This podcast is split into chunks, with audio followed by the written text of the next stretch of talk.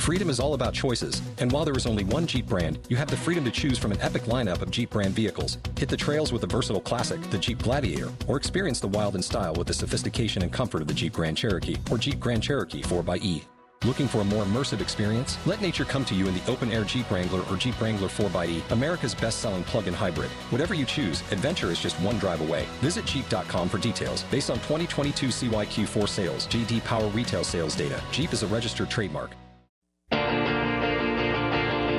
This is the Greg Scheinman Podcast. The Greg Scheinman Podcast. Brought to you by INSGroup Insurance. INSGroup is insuring success. From the Gal Media Studios, here's Greg Scheinman. Hey, welcome to the Greg Scheinman Podcast. I am your host, obviously, uh, Greg Scheinman. On the show today, we have my good friend and confidant and entrepreneur, Naren Aryal of Mascot Books. Naren, welcome to the show. Thanks, Greg. Happy to be here. Hey, so so this is this is going to be kind of interesting because Naren and I have known each other for for years. Um, there's a fun little backstory here, so I'm going to try to get to the to the formalities of, of his business and let Naren take uh, take us through all that. But but the reality is, you know, uh, every entrepreneur should should have a friend and a confidant like like Naren. Uh, someone who, who's just we laugh about this all the time as we become really good really good friends and kind of advisors counsel um, therapists I, I, guess you would say to to one another over over the years. But someone who's mostly to you. Yes mostly exactly. Most, mostly to me. But someone who's who's just far enough away um, even geographically and also not close enough both personally and professionally. You know, somebody who can be completely honest uh, with you because they can't see you every day. Uh, so instead of falling for your bullshit, uh, they actually call you on it. Um, and that's that's really kind of, I think, what what's developed between us over the years. In in that we've kind of come to rely on one another when we have things to talk about, whether they're personal or professional. Um, certainly, as it relates to to balance in life. Um, business, personal life, family, finances, uh, all of that stuff. Um, and at the same time, Naren's in in DC uh, in that area, and I'm and I'm over here in, in Houston, Texas. But but let's get into let's get into your story a little bit, Naren. Um, first, sure. If I could if I could just say one thing about what you just said, though. Yeah. Um, and you and I have joked about this. Uh, I've never met your kids or your wife. We don't mix business, and family. And likewise, you have not met my family either. So it's kind of funny. It, it is, and at the same time, we've been together. Um, we've traveled together. We've done trade shows together in the past. Um, I think we even spoke at a university once uh, in, in, Virginia, you know, together. But we've kept everything else um, somewhat separate. But at the same time, you probably know more about all all of that um, than than just about anybody. Mm-hmm. Yeah, that's right. And it, there's something to be said for um, you know two entrepreneurs that uh, understand what life is like being an entrepreneur, and uh, that's not something you find. So I'm I'm uh, I'm happy to know you, Greg. Well, the well the feeling is is, is mutual, and I think um, you know kind of what we're what we exemplify a little bit is that whole concept that that we've talked about a lot that that midlife male concept of guys just trying to figure out how to make it work. Um, and that balance again between all of the obligations and scenarios and things that we've managed to somehow get ourselves into. Um, just again, how to continue to put put one foot in front of the other and, and persevere and make things make things happen. And that's uh, that's probably an ideal segue to get you talking a little bit about what you have done with Mascot Books, and I'll and I'll tee it up a little bit, and then you can can rip me a new one on this. But um, Naren's Naren's story, his wife basically starts a company, Mascot Books. Um, and ex-wife. Ex-wife. Right now, ex-wife. I was going to get into it. Wife starts company. Husband effectively leaves job to join company. Husband helps build company. Wife, you know, and husband no longer. You know, husband's left with the company, the business, the challenges, um, and and how to make it make it work. So Naren's one of the strongest people I know, uh, one of the funniest, one of the people I'm closest to, without actually being again geographically close to. Uh, I could do hours of shows with him, and in fact, would probably uh, plan to, or or should at least just record our phone calls. Um, so so he, so here we go on this. Tell me and tell us about mascot books and and how this got started. Sure. So um, it was back in 2003, and at the time, I was working as a lawyer um, slash corporate development guy for venture funded technology companies in Northern Virginia. And I'd, I'd been with three different uh, high flying, well funded venture venture funded uh, technology companies that I thought each of those were going to be my ticket um, to riches because I was uh, in in receipt of some stock options. And so this is uh, think back to that time. Of course, each of these three companies crashed and, burned and failed miserably. Um, and so I was I was figuring out what I wanted to do next. And right around that time, uh, we were down at my alma mater, Virginia Tech, and we used to enjoy going to football games. And my daughter, who was two or three at the time, she loved the game day experience. She loved. Um, she didn't like the X's and O's, of course, but she liked things like uh, um, the mascot, the marching band, the cheerleaders. Actually, I like the cheerleaders too. Um, but she wanted a children's book starring my alma mater's mascot, Hokie Bird. And so, not finding a book in the campus bookstores, um, we wrote a silly little children's book called Hello Hokie Bird on the drive home. And Hello Hokie Bird uh, was a simple tale about the mascot of Virginia Tech going around campus, stopping at key Virginia Tech landmarks on his way to the big game, where, of course, he was going to cheer his team to victory over the arch rival, and in this case, that meant the University of Virginia. And so the book was uh, written, and my daughter just loved it.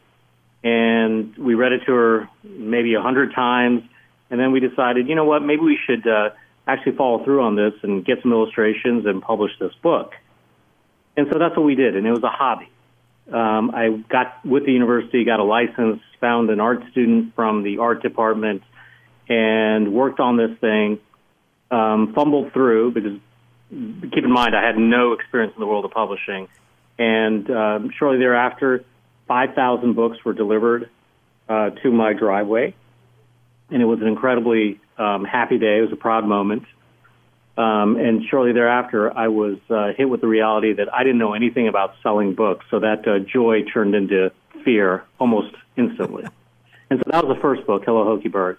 And what we found is there was a real market for content that um, that was aimed toward uh, fans of particular universities. In this case, um, wanting to share their next their love for their alma mater with the next generation. And uh, the book came out. It did great. We sold out in a matter of two months, and that's when uh, light bulb went off and said, "Hey, you know what? There's a business opportunity here. Um, we just did quite nicely um, with one book for one university. What if we took this simple model and replicated it uh, across the board? And uh, in a year's time, we had 45 titles out uh, for various universities um, before getting into uh, the uh, professional sports team market, and uh, that's how mascot books got started. So you said in one year's time you went from a single single title for the Hokie Birds to forty five titles. Is that correct? Yeah, that's right. It, it about killed me, and, and and just keep in mind, I knew absolutely nothing about um, the world of publishing.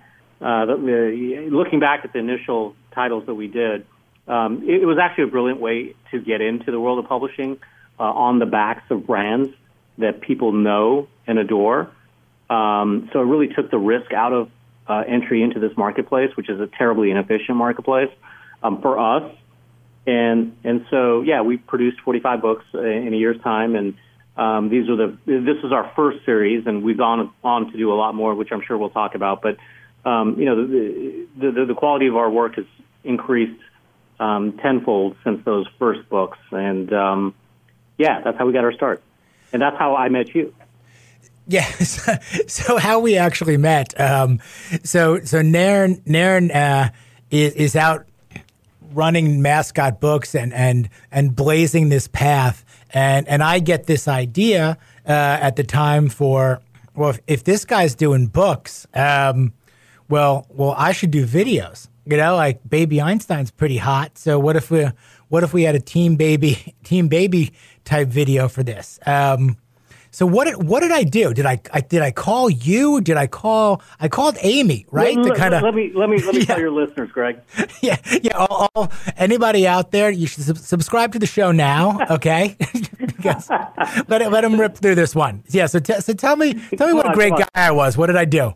this is how all great relationships get started. So, Gre- Greg, you know, very smart guy. He wants to do his homework, do his research, um, find out about a business, and if there's any pitfalls or potholes uh, that others have uh, sort of slammed into, he's going to avoid them. And so uh, he contacted my uh, wife and uh, basically asked her everything there is to know about, uh, asked her everything there is to um, ask about uh, what we were doing, how we got started, you know, what's up, what's down. Um, and, and so he interviewed her, and I think you were loosely affiliated with some media at that time. Yeah, absolutely. Um, like but, like uh, like now, loosely. Yes, yes. Greg was running a podcast even before there were podcasts back in 2003.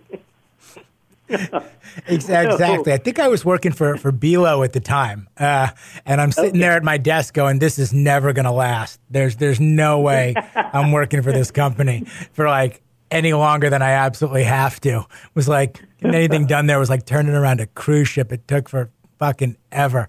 so so I'm looking for the next big bright idea. So I stumble upon you guys. so uh, my my ex-wife tells me about this, and you know, I didn't. It was just a thing, right? Somebody was interviewing her, and I was like, "Oh, that's nice. Maybe something will come of it." And and sure enough, something came of it. About three, four months later, I run into Greg Scheinman at a trade show, and I was like, "Hey, aren't you the reporter?" And then he told me about his uh, new concept, Team Baby. I was like, "Hold on, hold on a second. This this sounds familiar." So, so it does, and as you said, what a, what a great way for uh, for relationships to start. So, so we're next to each other at trade shows. At this point, you've got mascot books, and it's and it's and it's humming, if if you will, and I've got uh, Te- Team Baby Entertainment, the uh, the video version, if you will, raising tomorrow's fan today, um, trying to create you know similar similar DVD titles for kids. Um, that are licensed for all the universities, and we're you're hawking books, and I'm and I'm hawking DV, DVDs, right? And this is also again where where it gets a little interesting. I think you know, in parallel paths or, or entrepreneurs out there trying to trying to work towards things. You know, your business, the way I saw it, kind of kind of kept going. You know, it just kind of kept growing. It was it was chugging along, you know, a little bit, um, but but growing, and you really stayed focused. Um, you know, and and mine, I guess, had this this explosive growth, like this. I had the guy come along, you know, the Michael Eisner come along and and buy the business, if you will, or invest in the business, and press was coming out, and it seemed all hot and sexy. Um, but a little bit of be careful what you wish for, you know, in there. Whereas you just continued to kind of grind, continue to kind of grind and, and, and even see the writing on the wall about, about the licensing industry, um, and kind of pivot your company. And, and, and we'll get into that in a little bit. And while you're doing all that and kind of making all, all the right moves, um, you know, Team Baby is getting a lot of press and the Eisner involvement. But the next thing we know, you know, we're, DVDs are kind of going in the opposite direction, and, and we're not modernizing uh, or keeping up with it. We we had all kinds of of issues with a high profile partner. Also, you know, there's there's good and bad. Um, tell me a little bit about again, like how that uh, that period was for you, and kind of what you did with mascot books because obviously you're still in business uh, and and crushing it uh, and and Team Baby Entertainment is on, is on the shelf somewhere you know in uh, in California uh, never to be thought of again. So obviously you've you've done something right. So take me through through that period a little bit uh, and we've talked about about how it kind of felt and what you kind of kind of did with your own business Yeah, thank you. Um, and, and by the way, I really think that Team Baby should have focused on the on the Betamax market. I think I think the outcome would have been different. yeah exactly just like Topps Topps should have gotten out of the baseball card business a while ago too right but so so uh, yeah. So what, what we did is um, it, it was actually you know I don't know that I've ever told you this, but it was uh, it was interesting because you guys were getting all the pub. all the love. Uh, high profile investor, um, Michael Eisner doesn't get any higher profile than than that. And um, you know, there was some envy for sure. And and so you know, going back to how we found ourselves in a in a trade show together. If anyone's done the trade show circuit, you know that you get to know your neighbors quite a bit.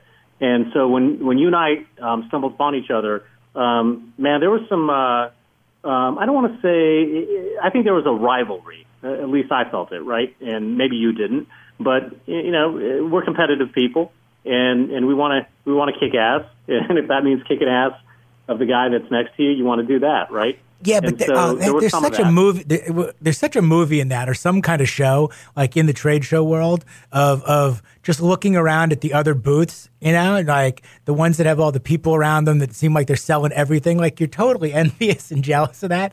And then the ones that are empty, you know, like that, that nobody will come by and you walk around the trade show floor and you're like, my idea is better than that. My product's better than that. Or that guy's an idiot, you know? yeah, you're, you've been on, you've been on your toes, on your feet all day. Your feet are killing you. And there's, you know, I've been to many trade shows and you two, you have as well, where there are more exhibitors than there are actual buyers. And yeah. so maybe it was one of those. I don't remember. There, there's something in that. We should write that at some point. You know, one day. There's some there's something funny. You know, in that trade show circuit with those sales reps. You know that we worked with also. You know, that we're convinced convinced they could take your product everywhere. You know. maybe this is a, a, good time to let your I, will say listeners, even though it could be a listener. Um, we should remind them that you and I actually started working on a book together called The Mascot Moguls. Another yeah. great idea. Yes, exactly. We'll we'll get back to that one day. You know, because it was it was right after my other title. Still being written. Yeah, it was right after my other title. What was the? Uh, remember that one? Uh, Michael Eisner bought my business, and then I successfully failed. yes. That'll be out oh in the Mascot God. Book self publishing label uh, in 2020. So which, which actually, hey, we've had some clunkers along the way. Come on, entrepreneuring, you did not like that one. I don't think that one's flying. But but ser- seriously though, because this this is where where you turned the corner though. Okay, that you went from a licensing business as we, we get back on track a little bit. You went from a licensing business with product, okay, for the NCAA, NBA, Major League Baseball. I mean, you had pretty much every license under the sun. And you could have sat there and cranked out more of these, and you could have also watched the lines start going in the in the opposite direction and get complacent and sit back on it. But instead of that, you saw an opportunity in self-publishing. Now that you knew the publishing business, and you saw an opportunity in publishing and kind of where the, the, no pun intended, but the writing on the wall of what was going on with your licensing business and for how long people were going to buy these books, if you will. You know, how many Red Sox titles can you can you come out with? You know, after all, um, and got involved in in self publishing and and kind of dynamically changed your business and dynamically changed the trajectory of of your business uh, and your career personally. Take take us yeah, through so, that. I, I, wish I could take all the credit for that, and it was just a confluence of factors, um, which I've talked about before, and I call, I call it the quadruple whammy um, that happened uh, right around 2008 time frame. Um, the business went through some uh, major upheaval. Um, any one of these four things should have killed the company on the spot. And the first is um, our biggest distributor a book distributor, if you know anything about the book industry, it's the distributor, or a lot of industries, it's the distributor that gets you onto the sales floor. And this was our first year that we were actually, we turned the corner, we were making, um, you know, we surpassed a million dollars in revenue, and uh, a distributor was responsible for getting our product onto the sales floor at Costco and Sam's Club. And uh, that year, I remember it was uh, 1.2 million in sales we had, and 450,000 of it was run through this distributor. And it's not uh, for any business, and a small business in particular. Um, I knew that my, my that money was due at the, the end of December of that year, and so I walked by my bookkeeper's office that day, and she said she was on the phone with the distributor because I was like, "Hey, call them. We got to get paid." And so I heard her say, "Oh, you filed for bankruptcy," and so she didn't know what that meant, but I certainly did. So um, that was the first thing that happened, and then the second thing that happened was uh, the crash of 2008. You know, fortunately, we had all of our POs in at the time, but 2009 sucked. and 2010 was even worse. Um, and then some on the personal side, um, you know, we mentioned my divorce uh, from my co-found, co-founder. Um, that was all going on at the same time. Um, so, and then the last factor was a realization that, uh, you know, we have done such a good job in the licensed children's book space that we have uh, saturated the market. So, University of Alabama, great market, no doubt. They really don't need 15 children's books. And so, what I noticed is uh, sales were starting to decline. Um, and I was just trying to get over these other three hurdles that I mentioned. Um, and, and so it became clear to me that if we were going to survive, we absolutely had to shift. And right around that time, um, self-publishing was really taking off. And what we what we did is we analyzed the self-publishing market, and we noticed uh, a couple things. Number one, um, there was there were some real uh, problems with production, and if you have not produced a book, chances are you're not going to be able to produce a book that is of high enough quality to compete with the big houses in New York. So production was an issue. And number two, distribution was also an issue. Even if you produced the most beautiful book, if you didn't have the channels in place and the relationship relationships, excuse me, with the buyers in place, you are not going to be able to effectively distribute your book. And so what we had is we had a track record of at that point in time, six, seven years of producing high quality books and distributing them. And so um, we we thought, well, you know what? Maybe it's time to shift to the self publishing market. And actually, I don't. I you know what we do now is not really the self publishing market. It's more of a hybrid market where um, you know we're somewhere between pure self publishing on one hand and traditional publishing on the other, and we help people who have good content professionally package that content into book form or ebook form, and we help them with distribution. So just like um, coming into the market on the backs of brands that people uh, knew helped us initially in publishing. What we do is we help uh, take the risk out of publishing for those that have good content, in that we will we will create a first class book and give them access to distribution. And so that was the shift, and it probably um, you know was a slow shift. And I remember the first year we did it was was probably 2009, and 99 percent of our revenue was from our, you know, legacy mascot books, the, the books that are licensed by college and professional sports teams, and 1% was self-publishing. Um, whereas today, in 2017, um, we're about 99% uh, working with outside authors to help them successfully bring their books to market, and 1% where we sell our own own product. And so that's the that's how the transition transition actually occurred huge and and and you actually also these authors just just so that everybody understands the, these authors and these clients of yours they actually pay you to produce this. You're not signing them you know or, or paying them. It's the other way around. They're coming to you and paying you to produce this content. Yeah that's right. And and so you know um, the the likelihood of an author, unless they are uh, a celebrity or have a track record of selling books, they're not going to get a deal from Random House or Penguin um, or any of the big five in New York. It's just not going to happen, and I don't care how good your content is. And so that's a shame. Um, if in fact you got good content, but you don't fit the criteria. These these big houses in New York are actually quite lazy. They want a sure thing, and uh, they're not willing to look at anything that isn't represented by an agent, um, and and you know, gone through the the old boy network, I call it, um, that's in place um, for traditional publishers. And so what we done, what we've done, and, and others also. So I don't want to make it seem like we're the only only ones doing it. Is um, so that's on one hand, and then and then on the pure self publishing end, it is a crowded field out there. Uh, the barriers to entry are low, and you know, Greg, you can have your book published on Amazon CreateSpace by the time we're done with this podcast, if you wanted to. Um, you and everybody else out there. So um, there's this middle ground here that we, we're really cultivating and being very successful at. So, with with that with that in mind, these these are individuals out there again. So what you bank on as well as is that people are banking on themselves. I mean, they have an idea, they're able to create and write this content, and they're coming to you and they're saying, "Look, this is this is my album. You know, this is my book. I, am believing in myself, and you guys really the production and distribution entity now that that makes it happen for them." Yeah, that's right. And and so you know, there's a there's an allocation of risk here. And so if if you're if we're asking somebody to fund the production end, um, we're also going to give them the lion's share on the distribution end. And so, you know, whereas in the traditional model, um, you might get 10% of sales.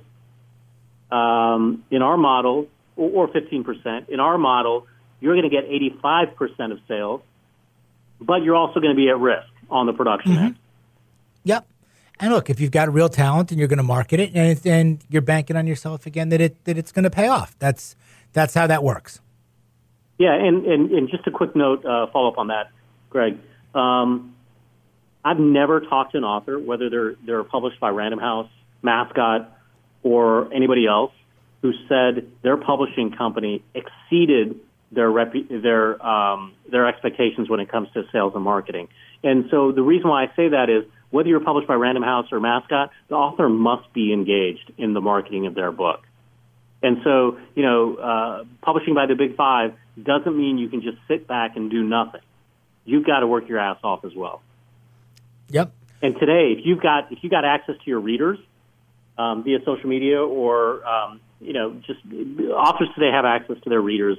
Um, it just it, it's just more readily available given social media. And if you've got access to your readers, if you've done a good job of cultivating them, you've got databases, and your next book is coming out, and um, you want a lion's share of the proceeds, our model is the better one for you. And we've got traditionally published authors that have switched from New York to Washington, D.C., where we're headquartered, um, and have been successful doing that. That, that's that's an excellent excellent point. Um, and and let's talk about that a little bit the types of authors and people that you do work with. I think there are probably some people out there that are thinking that it's you know it's fiction or it's nonfiction or whatever it is, but a lot of what you do is is quote unquote real people, real business business people who want to talk about or write about what their area of, of particular expertise, whether it's, you know, we've talked about this, whether it's insurance or, or risk management, whether it's entrepreneurship, whether it's religion. Who are the types of, of authors that you work with? What are the types of calls that you field every day for, hey, I want to do a book? Yeah. So I'm I'm really fortunate, and you know we've been in business a long time. We're going to you know going on 15 years, and I've got a great staff and a team. Um, we've got 20 folks, so I'm not a one person shop.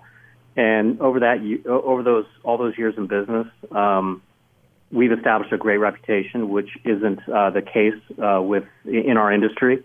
Um, so that that makes what I do a lot easier. And so um, I'll, I'll, just give you some examples of some product projects that we've worked with and on. Um, anybody that is an expert in their particular field um, and wants to further establish their expertise and provide themselves opportunities for perhaps speaking or uh, you know blogging or whatever the case. And you know, one comes to mind, several comes to mind come to mind right now, and I'll just share a few with you. Um, we're working with uh, a woman, Melissa Agnes, who is one of the experts in the area of crisis management. Um, she's got an incredible practice where she consults on crisis management. She speaks on crisis management, and what she did not have is a book um, on crisis management. And so w- her book will be coming out here in the next couple months, and, and that'll be a boon to her practice, and it will also be a creative outlet for her. And uh, you know that she's just one example. Um, we have others, and, and we're talking about high caliber, uh, accomplished people. Um, we, we're working on a project right now called Survival to Thrival. Um, it is a a CEO in Silicon Valley and um, his venture fund. Um, Bob Tinker is his name, and Tae Nahm is the uh, principal at Storm Ventures. And so we're writing a book, um, publishing a book with them about uh, starting a uh, enterprise software, enterprise technology company. And um, you know, again, uh, this is just something that will enhance uh, both of their platforms and also dispense some really valuable information for um, entrepreneurs and would-be entrepreneurs, and um, you know th- those are just two. I can think of uh, several more, but I don't want to bore you or your listeners with that just right now. well, I, I, certainly appreciate that, uh, and and. not to not to get all get all formal, you know, on it or any uh, anything like that either. Um, which it's great about the business. Okay, the business is is is one aspect of it, and and we talk about it all the time, and and and offline. Even just the other day, you're you're telling me what you're telling me about the month that you guys have had, and and how successful it was and, and what you're responsible for in terms of, of the sales and what your staff is responsible for in terms of the sale uh, and the business. And that's and and that's and that's terrific. Obviously, as you said, you've been at this for a long time and developed a really good good reputation. Let's let's talk about the let's let's talk about the other the other side of this, the toll that this takes. You know that we often talk about, kind of personally as well. You know, and keeping things in perspective um, and and in balance. Where are you now, and, and kind of personally? I mean, you you weathered those those three four instances that you talked about. Um, you're remarried now. You're a dad. The business has got twenty, you know, some odd employees. Take me, take me through the personal, personal side of things too, because um, it's really about about the journey of this that we that we always kind of kind of touch on those frustrations, the trials, the tribulations, and obviously you're not a throw in the towel guy. Um, you, have kept this going, but what about the personal side? Where where are you at now? Um, okay, so now I'm talking to my my shrink, Greg.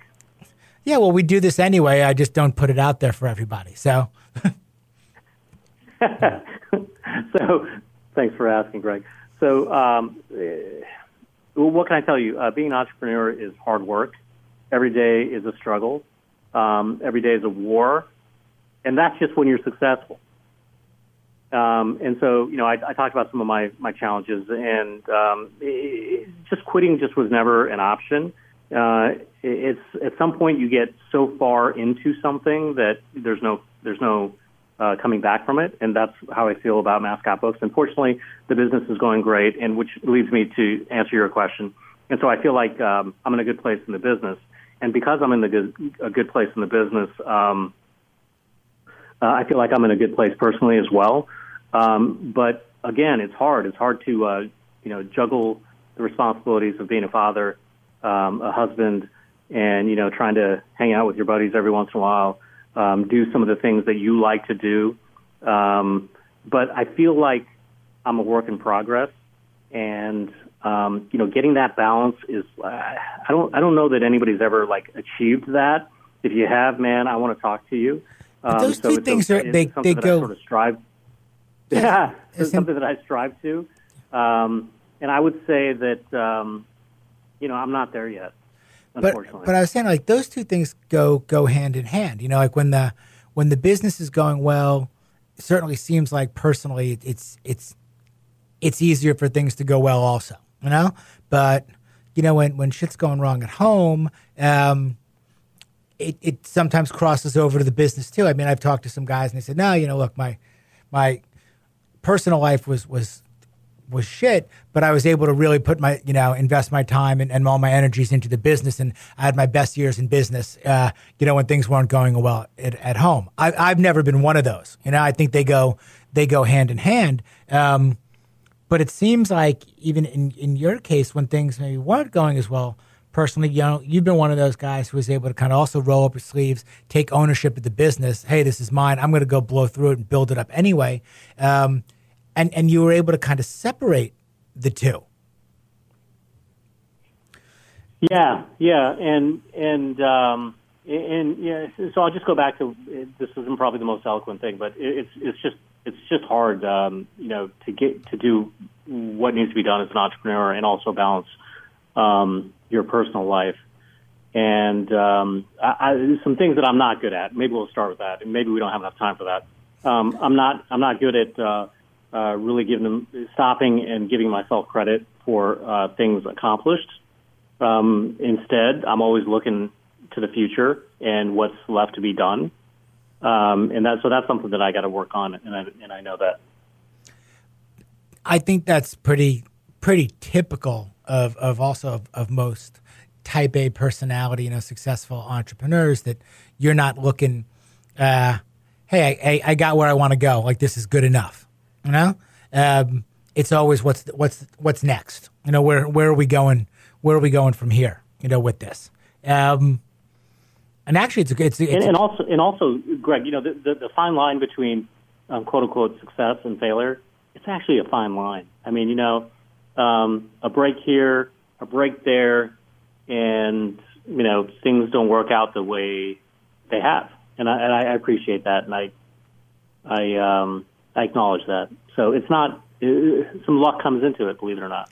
Oh, definitely. I mean, it's certainly better to be better to be lucky lucky than good, you know, for sure. And I do think it's it's a combination um, of all that. But you've had your finger on the pulse of, of the industry and, and timing um, in areas. So where and, and also, so you asked about personal. There's there's this other realization. Like I'm I'm uh, going to be 48 this year.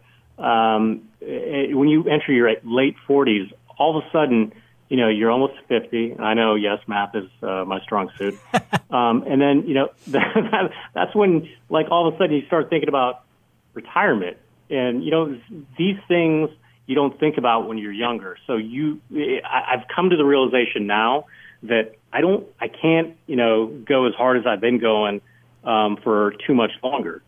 And then I got to start thinking about a. I'm a planner, so I, you know, start planning about, you know, what it looks like to um, slow down personal uh, in terms of business and how it affects my personal.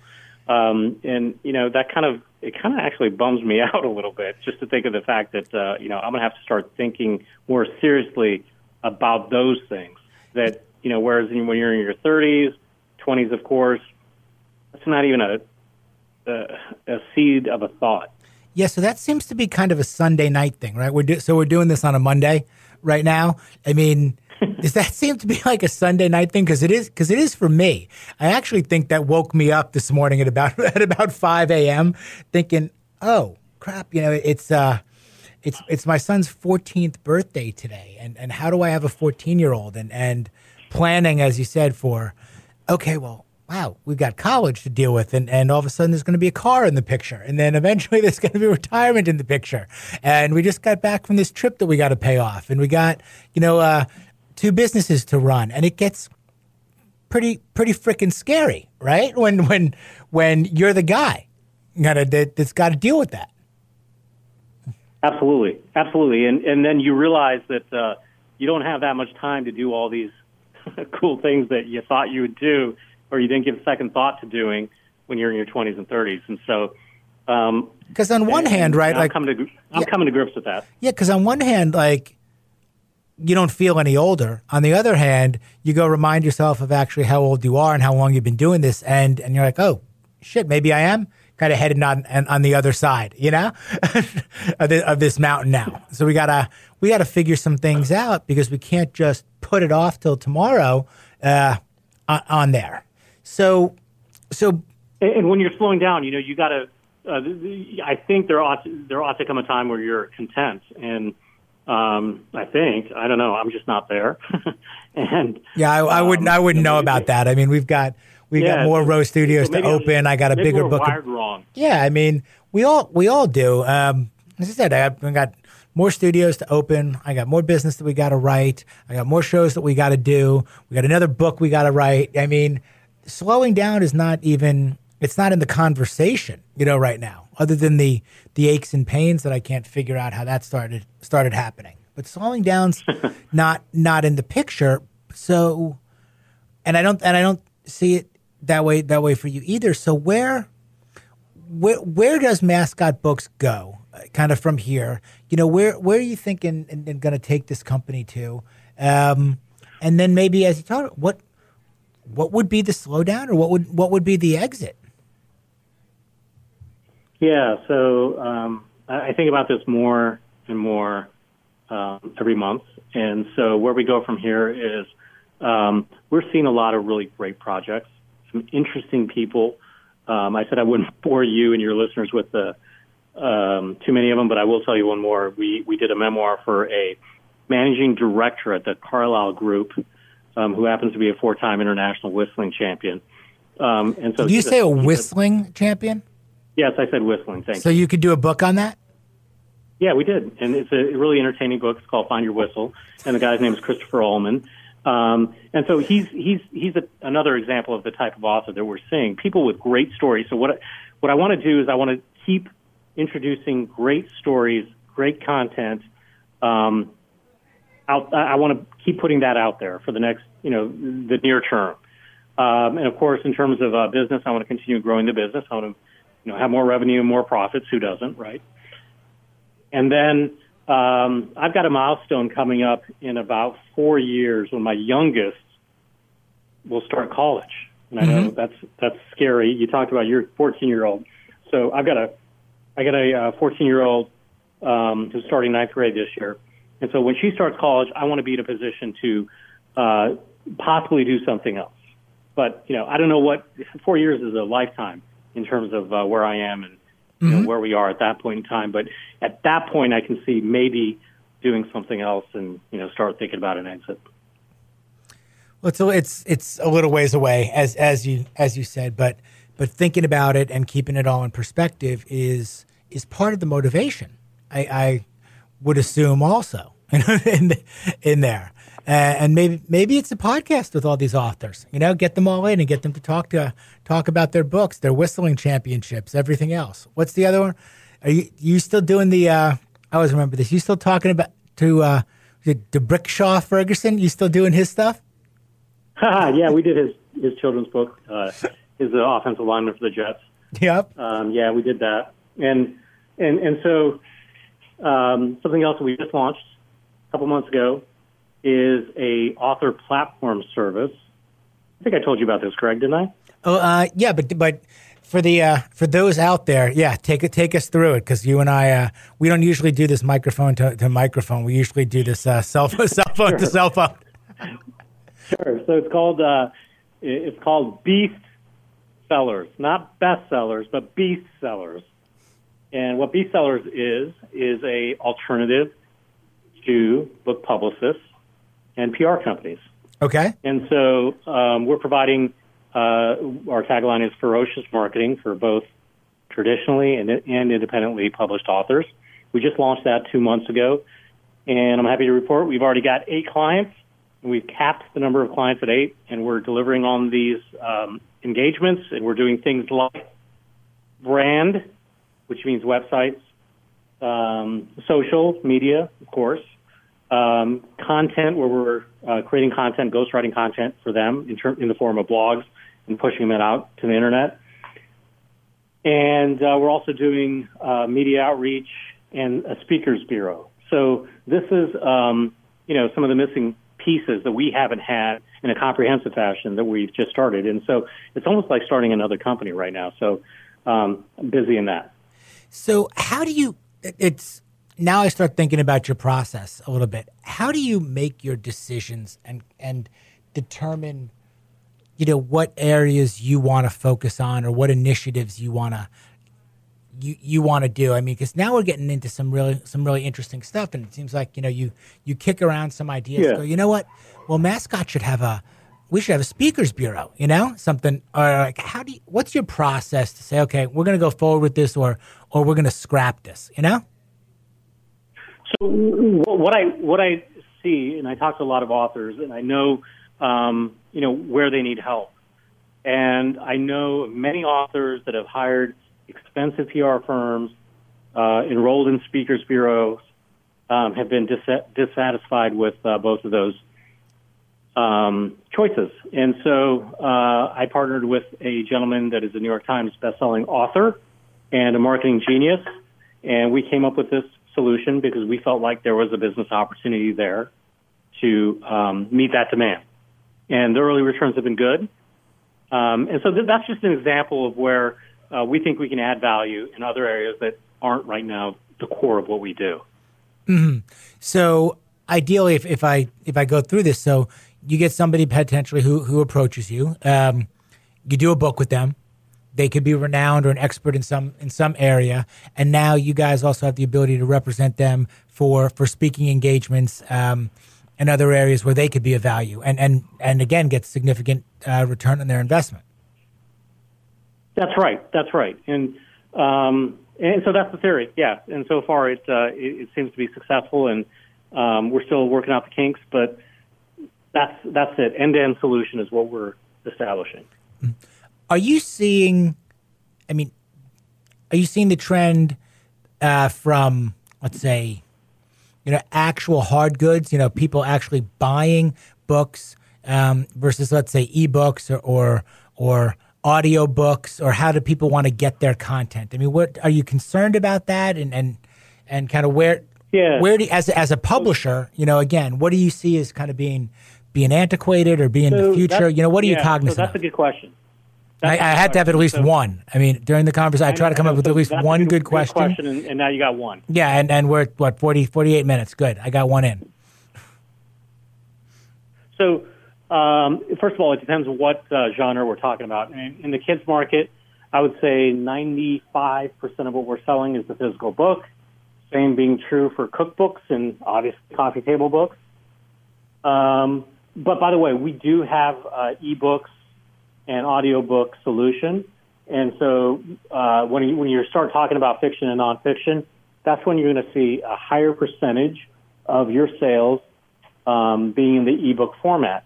And mm-hmm. the one the one clarification I will tell you is that um, the more famous the author, the higher percentage of their sales are going to be in the ebook formats.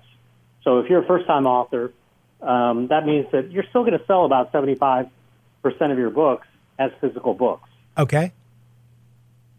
And those, by the way, physical books aren't going away anytime soon. Um, you know, there's some some trends that indicate that you know we bottomed out in the physical versus ebook uh, race. Um, independent bookstores are making a comeback because people are nostalgic for physical books and the experience of shopping at an independent bookstore. Well, you've heard you heard it here first. That's where you're placing your bet. Physical physical books are not going anywhere. Okay, so when you they know, go when they go the way of the cassette, or what did you say earlier, the Betamax, right? Betamax, yes, yes. You're you're you're putting five it out there right now. They're not going anywhere. Five years ago, I predicted that getting into the independent bookstore space was a good bet. Everyone laughed at me. Now who's laughing, right? no, nobody anymore. I remember, yeah, yeah, film film wasn't going anywhere either for Kodak, right? That's right but don't don't worry. You're gonna be you're gonna be fine, man. I don't I don't worry about you. You'll be fine. you can come on and co-host this thing with me when the when the bottom drops out of that publishing whole deal that you got going on, right? okay, so we covered kind of kind of the start of Mascot Books. Um, it is mascotbooks.com, right? Mascotbooks.com and beastsellers.com. Not bestsellers, but beast beastsellers.com. Gotcha. So mascotbooks.com, beastsellers.com. You've kind of you've taken us through the journey of of licensed children's book entertainment uh, into the world of, of self publishing, uh, and now I guess almost talent and speaker representation that that is there. It it's been a it's been a heck of a road. I encourage everybody to check out those websites. If you've got an idea for a book, uh, Naren is is your guy. Uh, you are welcome on the show anytime. We will do more episodes uh, for sure. Um, touching on everything we end up talking about offline. Uh, we should record those calls seriously and, and put some of them out there. But seriously, you have become a, a great mentor, a great advisor, um, a great a great friend, and I'm super proud of everything that you have accomplished with with your business. And and I can't wait to see uh, see where it where it goes from here. Because shockingly enough, you'll probably end up retired before I will. well, we'll see about that. But uh, I, I, really appreciate this opportunity to join uh, your podcast and the host of listeners out there. Um, Thank you so much, Greg. Yeah. So here's the thing: you can now rip this off too, right? Okay. You can you can now start one start one yourself. You figure, you know, look, you know, I pick your brain on a bunch of stuff. You know, you can come steal something from me. It all works out in the end, right? Perfect. Yes. Naren Aryal, Mascot Books. Thank you for being on the Greg Scheinman podcast. And uh, hey, I'll talk to you offline as well, and we'll get you back on here real soon. Thanks, Naren. All right, man. Take care. Bye bye. The Greg Scheinman Podcast was presented by INSGroup Insurance. INSGroup is insuring success. For more information, visit insgroup.net.